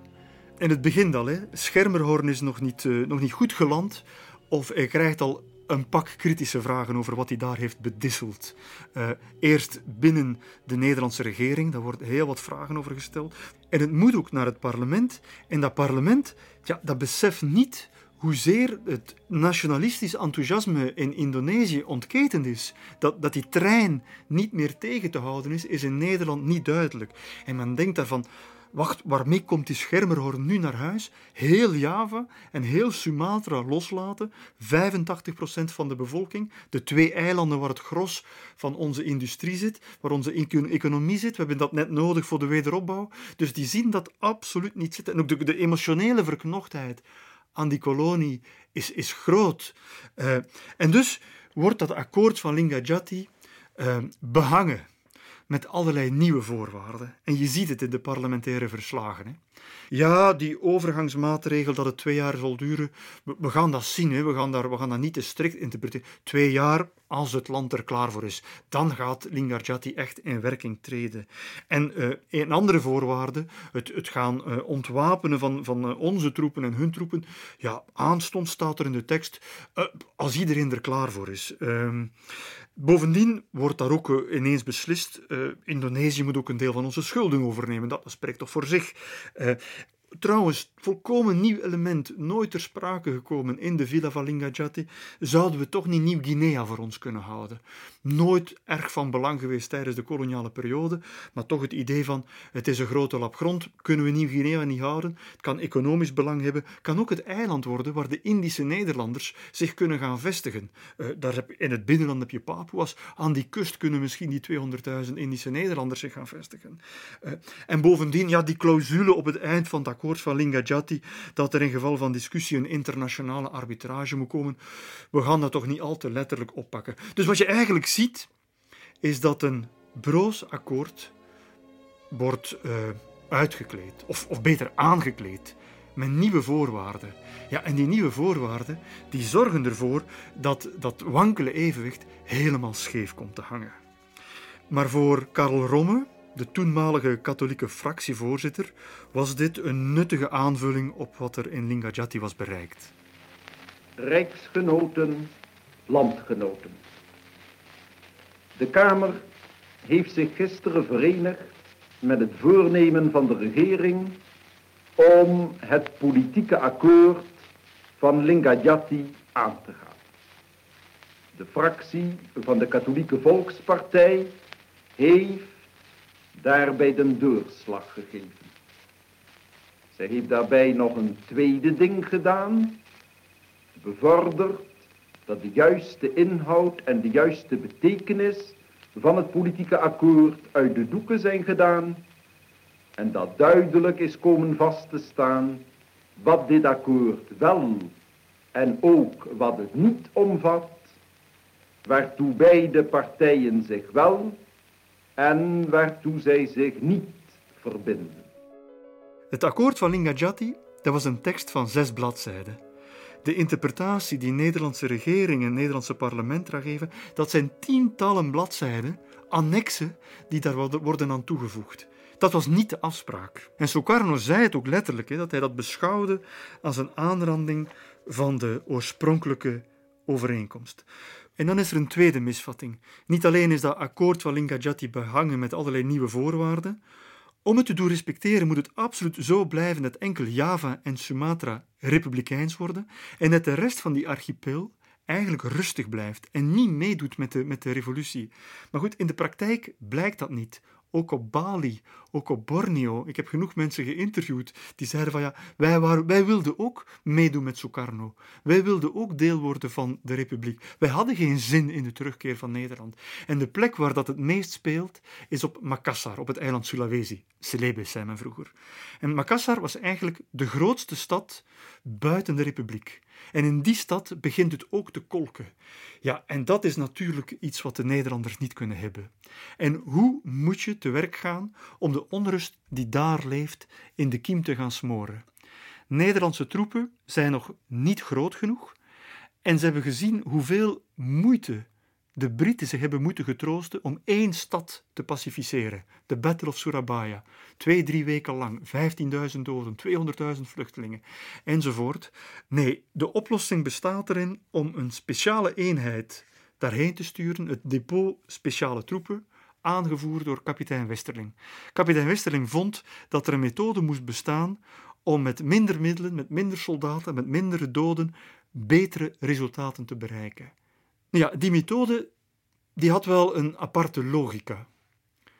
Die bestond erin dat je weinig doden moest maken, maar zeer publiekelijk. Dus wat gebeurde er? Hij trok met een eenheid van maar 120 man, bestond uit 30 Nederlanders en 90 Ambonezen en Menadonezen, trok hij naar het gebied van het zuiden van Sulawesi. En via inlichtingen probeerde hij te achterhalen wie er allemaal tot de republikeinse Pemuda behoorde, wie er allemaal een jonge opstandeling was. En dan ging hij vervolgens naar een dorp. Hij in alle vroegte liet hij alle dorpelingen bijeenbrengen op de openbare plek, op een, op een plaats, op een marktplaats, op een, op een grasweide, wat dan ook. En hij bracht de jongeren samen waarvan hij vermoedde dat ze met de republiek sympathiseerden. Hij vroeg aan onschuldigen in het publiek, oudere dame, een oudere man, om namen te geven van wie zijn hier de heethoofden onder de jongeren die meedoen met de republiek. Als zo'n oudere man zei van, ik weet het niet, ik weet het niet, dan kreeg hij meteen een kogel door de kop. Uh, vervolgens ging men namen geven, al dan niet namen van mensen die effectief meededen, of om er gewoon van af te zijn. En vervolgens werden tiental, twintigtal, dertigtal van die opstandelingen werden voor het oog van zo'n verzameld dorp, zaten honderden mensen bij elkaar, werden die standrechtelijk neergeknald voor het ogen van duizenden mensen. Uiteraard joeg dat de, de stuipen op het lijf van een hele bevolking. En dat deed hij dagen na elkaar, weken na elkaar.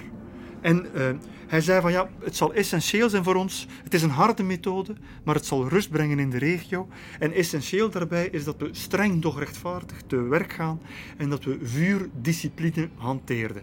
Dat was de term. Nu, in de praktijk bleek dat heel wat anders. Ik heb een dame gesproken die een van die dorpelingen was, een jong meisje, die zelf sympathiseerde met de republiek, maar het was niet geweten. Haar neef daarentegen was een van de aanvoerders van de beweging en ze vertelde mij wat er gebeurd was. Westerling was een knappe man van een jaar of dertig. Hij had een hoge neus en golvend haar. Hij wist niet dat ik een Bermuda was, anders was ik zeker gedood, hoewel ik niets fout had gedaan. Ik had niemand vermoord. Ze vroegen waar die of die was en als je het niet wist, dan schoot ze je dood. Als je zei ik ken de persoon die je zoekt, dan stopten ze met schieten. De lijken werden weggebracht op twee bamboes waarover een sarong was gespannen. De eerste die werd neergeschoten was Reggie, een neef van mij. Hij was het hoofd van de Bermuda's. Ik zat op drie meter van hem vandaan. Zes kogels kreeg hij. In zijn rechtervoet, in zijn linkervoet, in zijn rechterknie, in zijn linkerknie, in zijn rechterborst, in zijn linkerborst.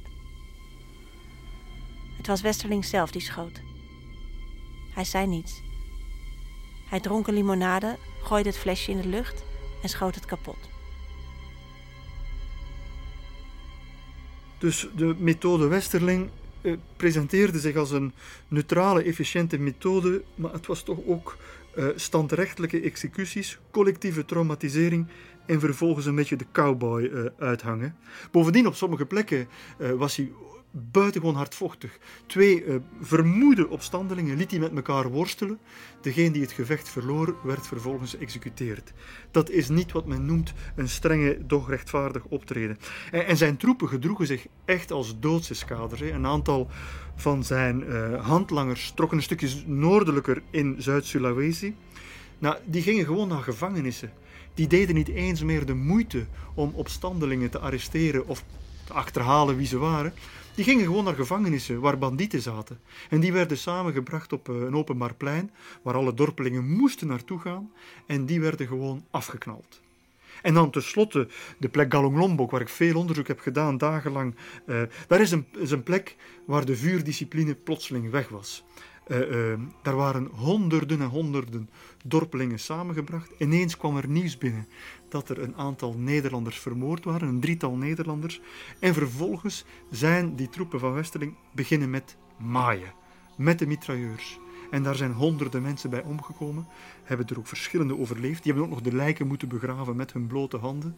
Die vertelden dat weken later de honden nog kwamen om daar aan de, aan de lijken te peuzelen. Ik heb verschillende mensen gesproken die toen kind waren, die waren nog steeds getraumatiseerd door wat ze toen gezien hadden. Dus de methode Westerling volgt enkele maanden na het moeizaam bereikte akkoord van Lingajati met de bedoeling om het akkoord van Lingajati te laten respecteren. Met de bedoeling om de gebieden die niet republikeins waren zo Nederlands mogelijk te houden. Bij die acties van kapitein Westerling zijn er tussen de 3500 en de 6500 doden gevallen, van wie Westerling uh, er 563 voor zijn rekening had genomen. Uh, spreken over de verliezen dus die aan de tegenpartij zijn gevallen. Ik heb niet de juiste cijfers in mijn hoofd, maar ik geloof dat het ligt zoiets als minder dan 500. Trouwens, u zou dus de juiste cijfers kunnen vinden in mijn patrouilleverslag. Omdat na elke actie werd een rapport uitgebracht. En op elke rapport stond een duidelijke specificatie erop hoeveel mensen waren gesneuveld tijdens de gevechten, hoeveel mensen tijdens poging tot ontvluchting. En als ik poging tot ontvluchting zeg, dan is het ook zo. En daarnaast ook een aparte specificatie van al die mensen die op een gegeven moment standrechtelijk terecht worden gesteld. Westerling zelf is nooit vervolgd geweest. Op het moment zelf werd hem de hand boven het hoofd gehouden door de hoogste militaire en civiele en rechterlijke instanties in Nederlands-Indië, maar ook in de decennia nadien is hij nooit vervolgd geweest. Hij heeft later nog geprobeerd operazanger te worden in Brussel en toen dat niet lukte, werd hij badmeester in Nederland bij een openluchtzwembad in het dorpje Dornert, waar hij voor de liefhebbers uh, wel af en toe een sterk verhaal wilde opdissen.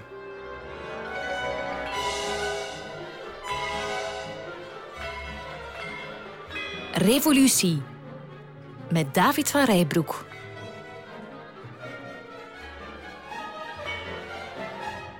En na deze actualiteitsluisteraars nog onze officiële rubriek Actualiteit. Op 25 maart 1947 gebeurt er iets. In de troonzaal van het paleis Rijswijk te Batavia is vanochtend, zoals u weet, om kwart over elf Nederlandse tijd de overeenkomst van Dinghajati door de daartoe gemachtigde delegaties van het Koninkrijk der Nederlanden en de Republiek Indonesië ondertekend. Eindelijk, eindelijk, na al het gepalaver is het zover. En luitenant-gouverneur-generaal Van Mook denkt dat het een nieuw begin is. 25 maart 1947, een historische dag in de geschiedenis van de Nederlandse en Indonesische volkeren. In Batavia werden in allerlei versieringen aangebracht toen bekend werd dat het akkoord van Ningadjati zou worden ondertekend. Ja, en dat is nog maar de vraag, want welk akkoord heeft men nu eigenlijk ondertekend? De oorspronkelijke versie van zes bladzijden of alle annexen erbij? Dat is, en ja, dat zie je. De inkt van het akkoord is nog niet goed droog of het wordt eigenlijk al geschonden. Uh, Nederland had voorgenomen troepen af te bouwen, het versterkt juist zijn troepen. De enclaves zouden stilaan worden losgelaten, die worden juist verstevigd. De deelstaten de Grote Oost en Borneo zouden samen opgericht worden. Nederland doet het op eigen houtje, waarop de Republiek vervolgens op eigen houtje daar eigen gouverneurs begint te installeren en zelfs militairen naartoe eh, begint te sturen, enzovoort. Dus al heel snel blijkt dat het akkoord van Lingajati dode letter blijft. Op dat moment is er bij een deel van de Nederlandse samenleving zoveel bezwaar tegen het akkoord van Lingajati dat men besluit tot de grove middelen over te gaan. En het zijn niet van de minste, oud-premier Gerbrandi, hoogleraar Gerritson in Utrecht en zelfs soldaat van Oranje, Erik Hazelhoff Roelsema, de man over wie een lange musical loopt, eh, die besluiten om een staatsgreep te plegen. En zelfs de persoonlijke secretaris van koningin Wilhelmina wordt daarover ingelicht. In het grootste geheim wordt een staatsgreep in democratisch Nederland, na oorlogs Nederland, voorbereid.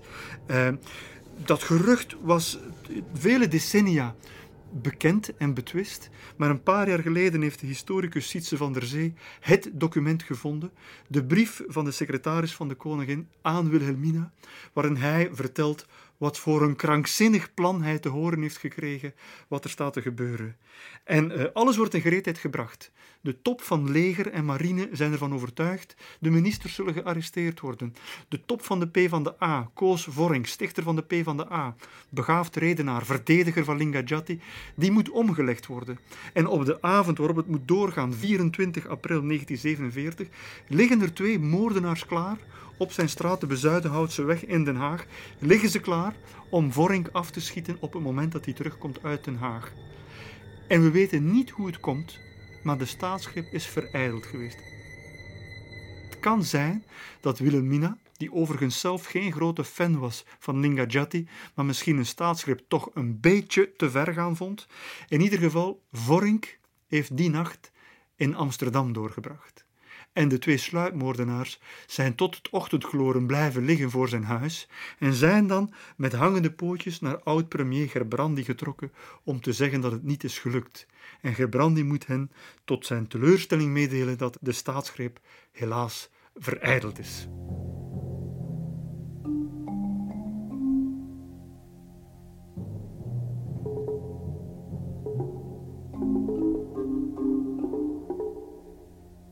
In diezelfde maand april 1947 gebeurt er nog iets. Niet zo drastisch als de staatsgreep, maar minstens zo bepalend. Misschien nog veel belangrijker. Minister van Financiën Piet Liefdink schrijft een brief. Piet Liefdink, de boekhouder van naoorlogs Nederland, uh, bijgenaamd Piet Paniek omdat hij nogal op de centen paste. Beetje oneerbiedig, het was een uitstekende bestuurder. Hij schrijft een brief naar de premier, toenmalig uh, minister-president Beel, en hij zegt collega, ze zitten samen in dezelfde regering, uh, allemaal goed en wel, het akkoord van Lingajati, maar Nederland is blut. Hij zegt het ietsje uh, uh, eloquenter. De staatskas is leeg. Nederland is in 1947 straatarm, de economie ligt in puin, de troepenzending naar Indonesië is een dure affaire aan het worden. Bovendien is het de koudste winter in Nederland sinds 1789. Stukken van de Noordzee is bevroren, de binnenvaart ligt stil. Er moet dringend iets gebeuren. Die troepen daar houden, dat kost ons handenvol geld. Dus ofwel roepen we ze terug, ofwel doen we er iets mee aan de regering om te beslissen. En Beel wordt op dat moment katholieke premier wordt een havik.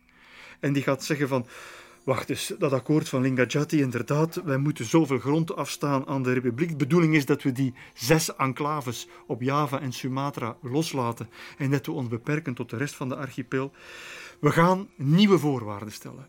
Bij het akkoord van Lingajati nog nieuwe voorwaarden. En voorwaarde nummer één, absoluut geen sprake van in het akkoord van Lingajati. Java en Sumatra moeten opengesteld worden voor de terugkeer van de Nederlandse bedrijven. Dat zijn dus die rubberbedrijven, die tinbedrijven, die suikerplantages, rubberplantages, tabaksplantages enzovoort. Dus ja, het is van u, republiek, maar de, de industriezones, om het zo te zeggen, en de landbouwarsenaal, die zijn van ons.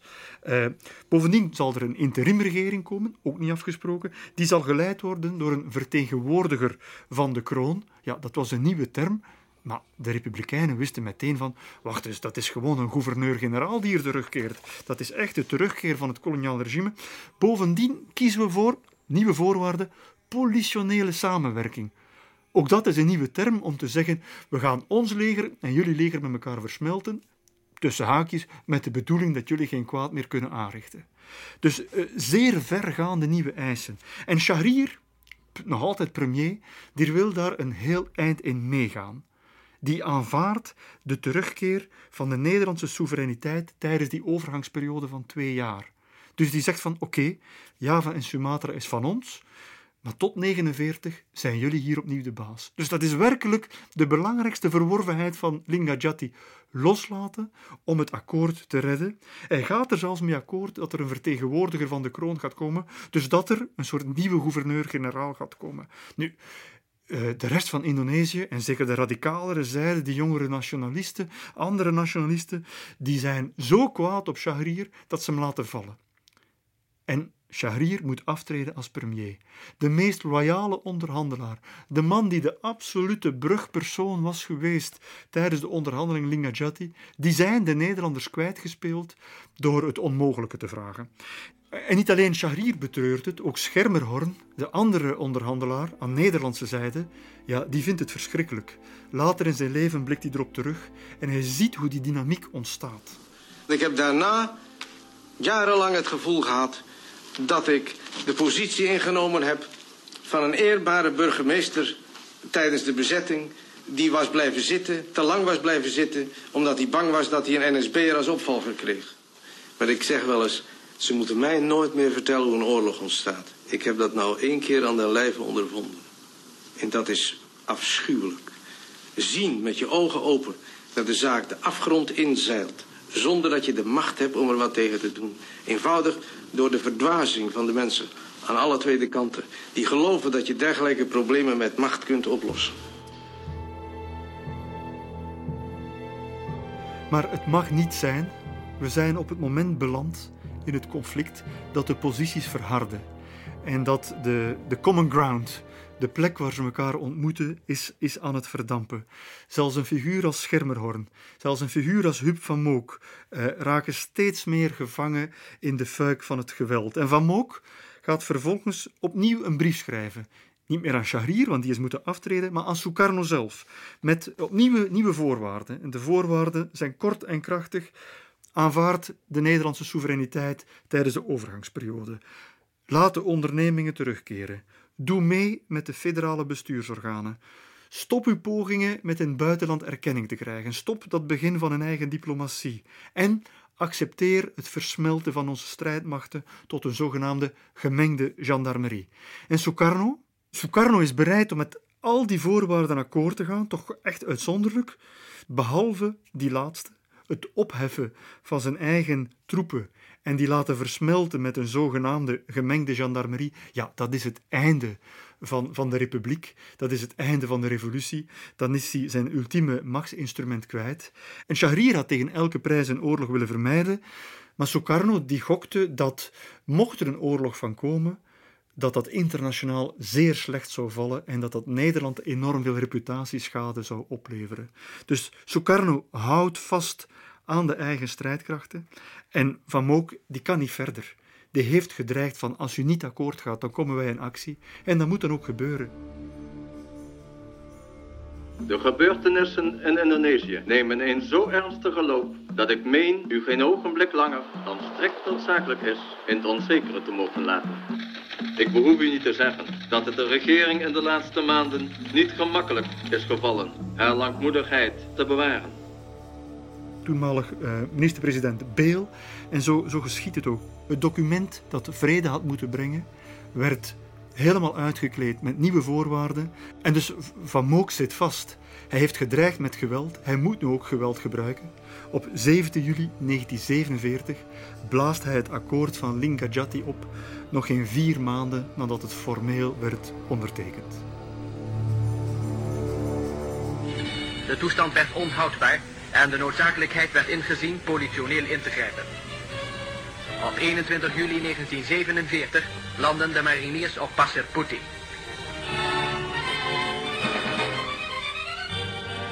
Putti. Passer Putti, wit zand betekent het, maar het wou vooral zeggen het begin van de eerste politionele actie. Nu, ja, die term politioneel was, was niet willekeurig gekozen. Dat wees erop dat het ging om een binnenlandse aangelegenheid. Eh, politie die voor ordehandhaving ging zorgen. En men koos die term zeer bewust, ook al ging het om grootschalig militair ingrijpen met tanks, met mensen in uniform, met kolonnes militaire vrachtwagens die het land gingen binnentrekken. Maar men noemde het politioneel om internationale kritiek voor te zijn. En dus men omschreef het hele optreden als niet meer dan een interne aangelegenheid. En op 20 juli 1947 gaf luitenant-gouverneur-generaal Van Mook op last van de regering Beel in Nederland het startschot. De Nederlandse regering is ervan overtuigd dat zij voor deze beslissing de medewerking en de goedkeuring zal verkrijgen van die tallozen die de huidige toestand moede zijn en beseffen dat een voortduring daarvan iedere grondslag zou ontnemen aan de oprichting van een werkelijk vrije Verenigde Staten van Indonesië. Zij roept de hulp in van allen die dit begrijpen en wil uitdrukkelijk vaststellen dat de militair-politionele maatregelen die zij ondernemen zal niet gericht zijn tegen het Indonesische volk, noch tegen het Indonesische vrijheidsstreven, doch uitsluitend tegen die machthebbers en groepen welke aan de werkelijke bevrijding van dit land in hun weg staan. Zij moet dit doen om een einde te maken aan de slechte erfenis van een Japanse tijd met zijn methoden van propaganda en terreur en om de constructieve krachten van dit land tezamen te brengen voor de gezamenlijke opbouw van de vrije Verenigde Staten van Indonesië. Nederlandse soldaten worden eilings getransporteerd naar het strijdtoneel. Hun commandant, luitenant-generaal Kruls, zegt tegen zijn mannen... U Nederlandse soldaten, mijn beste wensen vergezellen u. Houd u taai. Dus vanuit die zes enclaves, drie op Java, drie op Sumatra, trekken die Nederlandse troepen de rest van die twee eilanden binnen. En dat, dat gaat bliksemsnel. Snelheid was geboden omdat de verschroeide aardepolitiek dreigde. Wegversperringen moesten worden opgeruimd en in vele gevallen gelukt het verwoestingen van eigendommen te voorkomen. De actie is goed voorbereid, de troepen zijn goed bereid. Lange kolonnes trekken langs de belangrijkste wegen het gebied binnen, wat eigenlijk volgens het akkoord van Linggadjati republikeins Indonesisch gebied was. En dat gaat met verbluffend gemak. Duizenden soldaten worden verplaatst, lange kolonnes. Dat zijn niet alleen tanks, dat zijn ook vrachtwagens. Hele bakkerijen, hele slachthuizen reizen mee. Ik vond zelfs ergens een anekdote dat op moeilijk bereikbare gebieden de Nederlandse jongens bevoorraad werden met op een bijzondere wijze levende varkens werden via parachutes gedropt, zodanig dat de Nederlandse troepen s'avonds een, een kotelet uh, konden eten. De hele operatie, de codenaam voor de operatie, was van een, uh, van een onwaarschijnlijke eerlijkheid. Die operatie werd operatie product genoemd. En dat was ook echt de bedoeling. De economische insteek was bijna belangrijker dan de politieke insteek. Het ging erom om op zo kort mogelijke tijd die gebieden die voor Nederland economisch van belang waren, terug in te nemen. En dat zie je ook. Hè. Die, die troepen snellen zich naar de plantages, naar de industriegebieden, naar de, de olieraffinaderijen enzovoort, om zo snel mogelijk terug de hand te kunnen leggen op wat er voor de Nederlandse economie van belang is. Op twee weken tijd slaagt uh, Operatie Product erin om driekwart van de koloniale productie inderdaad opnieuw onder Nederlandse controle te brengen. En het faillissement van Nederland en van Nederlandse-Indië dat dreigde, was daarmee afgewend.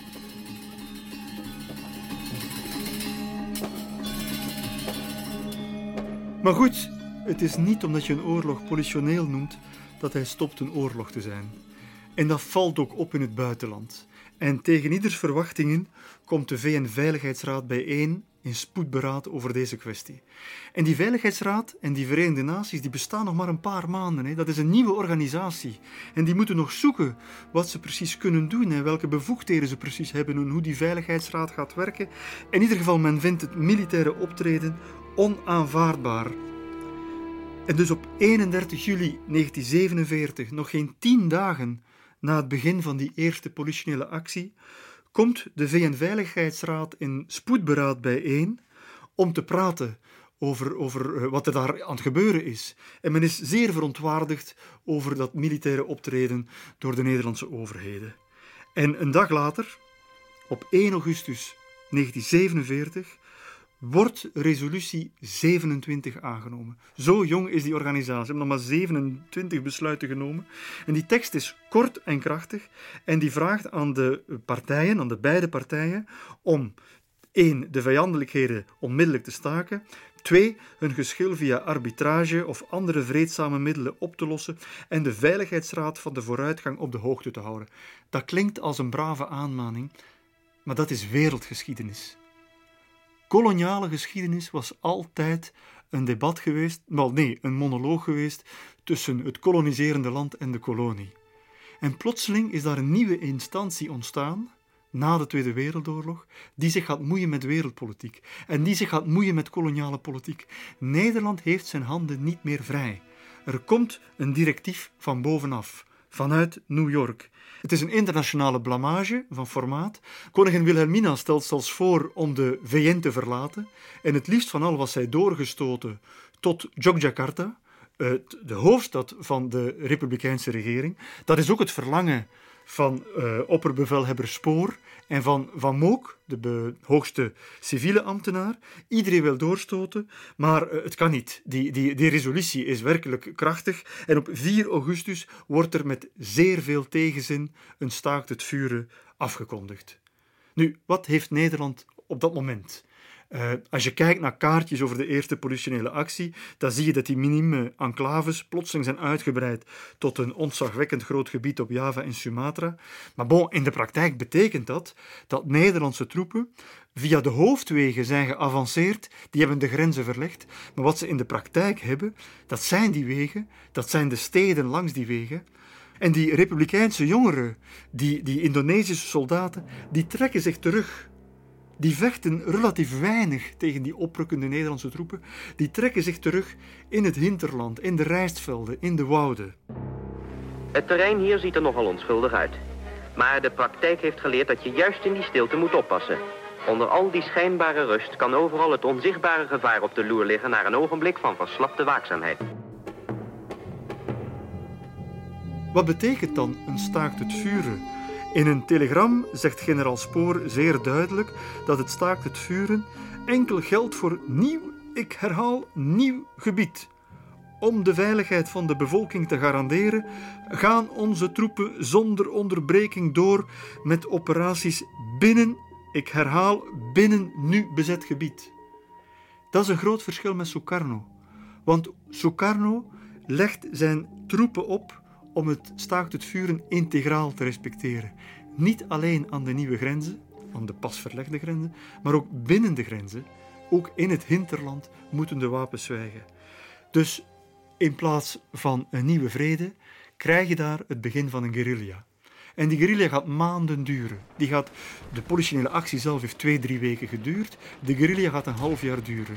En dan zie je het typisch ontstaan van een asymmetrische oorlog. Reguliere troepen uh, aan Nederlandse zijde, irreguliere troepen aan Indonesische zijde. En er wordt een kat-en-muisspel. En dus die Nederlanders zijn beter georganiseerd, beter bewapend. Ik heb mensen geïnterviewd die zeiden we hadden één wapen per drie soldaten. En af en toe mochten we een keer schieten.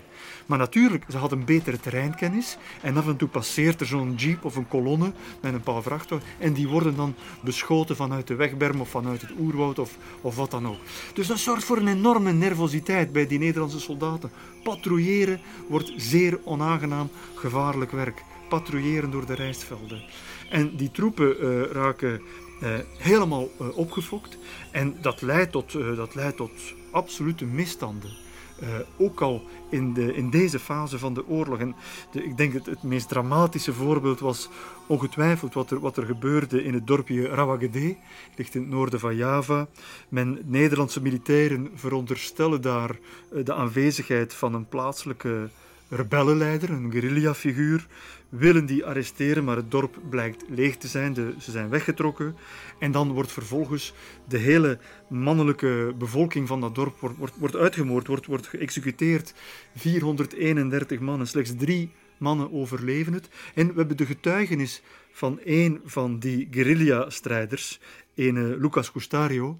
Uh, die keert terug naar het dorp en hetgeen hij daar aantreft in het dorpje Rawagede tart alle verbeelding. Bloed. Alles is bloed. Nou, in het hoofd, in de borst of in de buik. Nou, alles is bloed. Dus ik kan niet herinneren welke mensen met de namen, welke namen ook niet. Want alles is bloed. Het is een bloedplas.